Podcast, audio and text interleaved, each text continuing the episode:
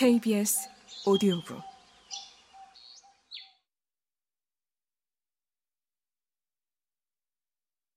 그런데 상층과의 관계에 있어서 하층은 최하층, 다시 말해 하층의 하층과 근본적으로 다르지 않다.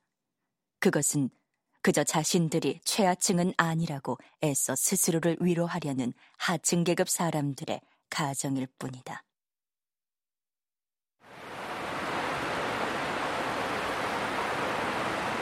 폭우 속에서 지독한 싸움이 벌어진 뒤 기택 가족과 문광 가족은 모두 아래로 다시 내려간다. 고지대 저택에서 저지대 반지하 주택으로 내려간 기택 가족이 짐수 피해로 고통스러워하는 장면이 묘사된 직후에 이어지는 것은 지하실에서 감금된 채 고통스러워하는 문광 가족의 모습이다. 혹은 근세가 머리를 찌으면서 보내는 모수부호 구조 요청에 따라 저택 계단의 전등이 전멸하는 장면 직후에 이어지는 것은 짐수된 기택집의 형광등이 전멸하는 장면이다. 그러고 보니 비극의 시작은 폭우가 쏟아지기 전에 번개가 만들어낸 빛의 전멸이었고 한밤중에 문광이 누른 초인종이 만들어낸 소리의 전멸이었다. 고통받고 있을 때 하층과 최하층은 다르지 않다. 같은 계급끼리 싸우는 대신 시스템과 싸우는 자가 봉준호의 영화 속에 전혀 등장하지 않는 것은 아니다. 그러나 그들은 이야기의 끝에서 완전히 빗나가거나 이야기의 한중간에서 철저히 격리된다. 플란다스의 계에서는 직접 모습을 드러내지 않음에도 관객들에게 깊은 인상을 남기는 인물이 하나 있다.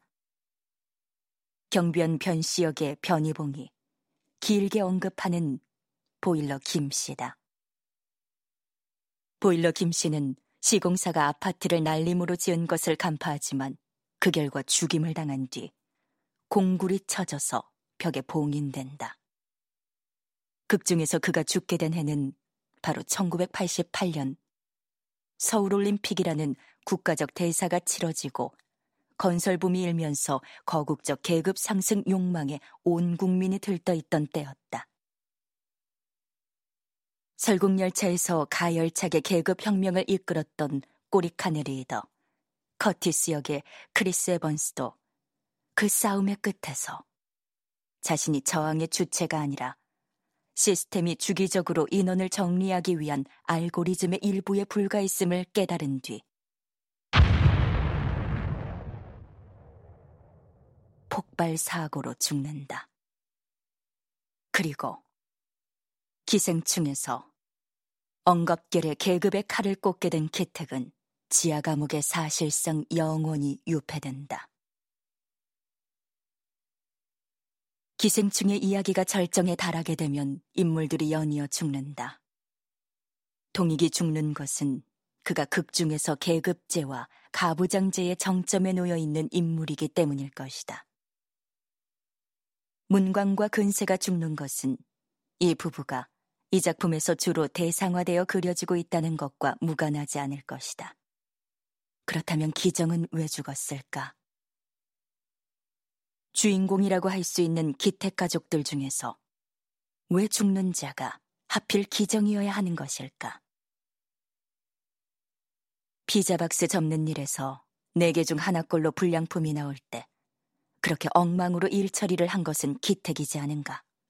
고통을 줄여주려는 이유로 보이긴 하지만 문광 부부를 수석으로 살해하기 위해 지하로 내려간 것은 기우이지 않은가. 그리고 근세가 칼을 들고 마당으로 나섰을 때 원래 죽이려던 인물은 자신의 아내를 죽게 만든 충숙이지 않은가. 그런데 대체 왜 기정일까? 가족 안에서 기정의 위치는 매우 독특하다. 기택, 기우, 충숙은 모두 누군가의 자리를 대체함으로써 일자리를 얻었다. 하지만 기정은 미술 치료라는 영역의 필요성을 연교에게 새로 주입시킴으로써 누구의 자리도 빼앗지 않은 채 그만의 일자리를 창출했다. 그러니까 기정은 같은 하층 계급과 싸움을 벌이지 않고도 계급 상승의 가능성을 이끌어낸 극중 유일한 인물인 셈이다.